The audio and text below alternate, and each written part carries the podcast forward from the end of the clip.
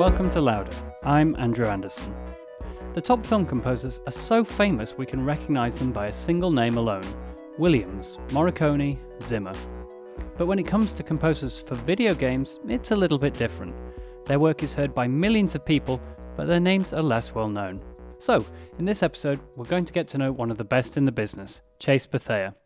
Known as the Swiss Army knife of video game composition for his ability to write in almost any genre, he's worked on a ton of successful indie games.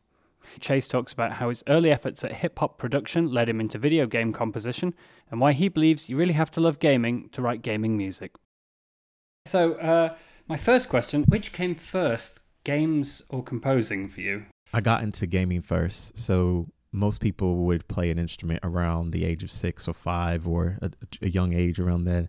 I was playing I was playing video games. I had figured out that my grandmother had a game console underneath the bed. So as I opened it and I figured out how to hook it up, and that was the first thing I had learned to play on on this video game console. And then my cousin came up from Barbados and introduced me to a Game Boy, and then that's where I really kind of took off from there in terms of just playing more games. And my grandma got me an N64, and then my dad had a PlayStation, and I'd play that. But then again, got me a Sega Genesis. So, what kind of game? What were the? What was the first games that you really fell in love with? I really enjoyed as a child. I enjoyed Ocarina of Time. I enjoyed Beyond Oasis on Sega Genesis. Those I still have an affinity for that and became enamored with it. Oh, I really enjoyed Batman Forever on the Game Boy. I really enjoyed that. And there's another game. I enjoyed Tomb Raider definitely 1996 Tomb Raider on PlayStation. And then how did that lead to actually your first professional gigs?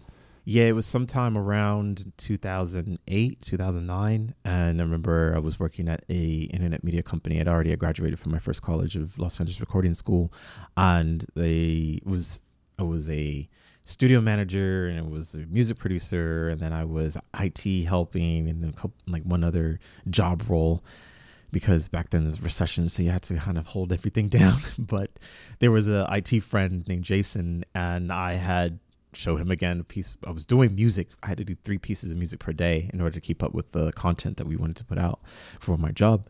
And he said, "This sounds like it should be in Castle Crashers." And so I looked this thing up, this game, and I thought, "Wait, this isn't. This doesn't look like the normal AAA game. This looks like a different indie game of some sort and that's when it led me to oh wait then i can write i can actually make a career out of this. I already write music. People tell me nonstop for seven something years. It sounds like it should be in a video game. Let's figure this out. And then what led up to my first gig was not that. It was mostly working at LensCrafters fast forward to like 2011 or so. And then a colleague saying, "Hey, I got a friend in the game industry. I think you said you wanted to work in games." And he said, "Well, he said he has an uncle. It was a family member, so it was his uncle." And so uh, his uncle's name is Phil Donahue, and he introduced me to this game studio that was called Mobertori that was ran by Alex Bortoluzzi, who used to work at Activision.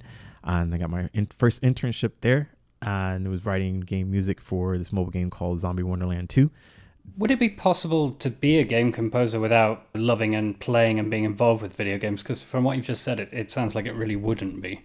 I think that depends on the person. I've definitely I've had a mentor friend in the industry that mentioned he hasn't played. I got a couple actually that have said, you know, they don't play any games. They they don't believe that they have to be a game player by any sort. But I that's them and I respect that, but that's not me. That I I this is in my DNA. I can tell it's innate.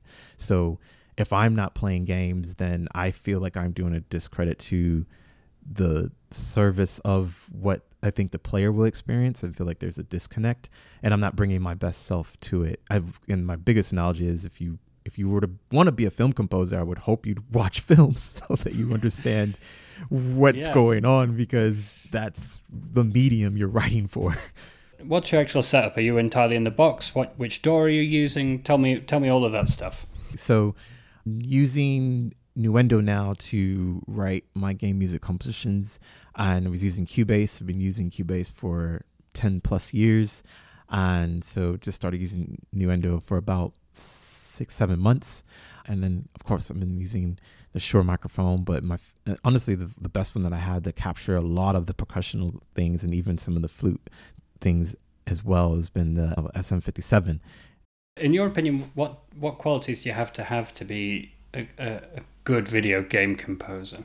I think the first quality is to be humble and be and to keep your childlike nature within you and be ready to pull it out when you're writing.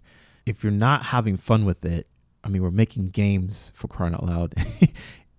Then what are we doing? We should be, yes, there's a professionalism. Yes, there is business aspects and things to that nature, but we shouldn't be taking this so seriously, I think. And I think I've seen a lot of people kind of take it at that level. And it gets, and then it gets uncomfortable and it just doesn't become fun anymore and people get spent and people get burnt out and that's it's really unfortunate to see but you you bring yourself first you bring your authentic self and you put your best foot forward and you are you bring some good soft skills i would say as well to be a good video game composer it's not always you can everyone now can write music and now we have tools that can typically assist us with that right but your soft skills, people really, it's the relationships. And if, if you're missing those, then you, you, I don't see the longevity that you could have. Why is video game music important? Video game music captures people's memories in a way that I think traditional music genres do not. And I think it's because it's it the game music is part of a, a huge collaborative art form. You have people writing the story, people designing the levels, people creating the art that goes with the music and the audio for these experiences that you're on a journey of escapism out of your personal life or out of or whatever is going on in your life.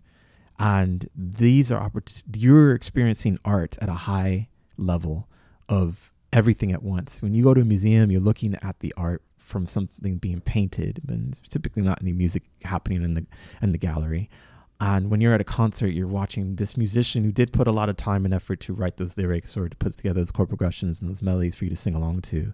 And that's one art consumed at one point. But again, if someone's telling you the story through voice acting, you're reading, you're playing, you're taking part of this character, you're role playing in something of an escapism from either coming from a long day or something like I said, going through a breakup of or family ship that's happening in your in your world and the music that is coming about it is kind of writing the it's like writing to some people's soundtrack of their lives. And if you're able to if that encapsulates encapsulates multiple aspects of someone's life that's where I think that's why it's so important that it is valued at the level that it is valued at because those people have those memories of this got me through a really dark time and or really happy time and I was able to be encouraged or I was able to pull influence and whatever the emotion is, it gets you through something. Thank you for listening to Louder.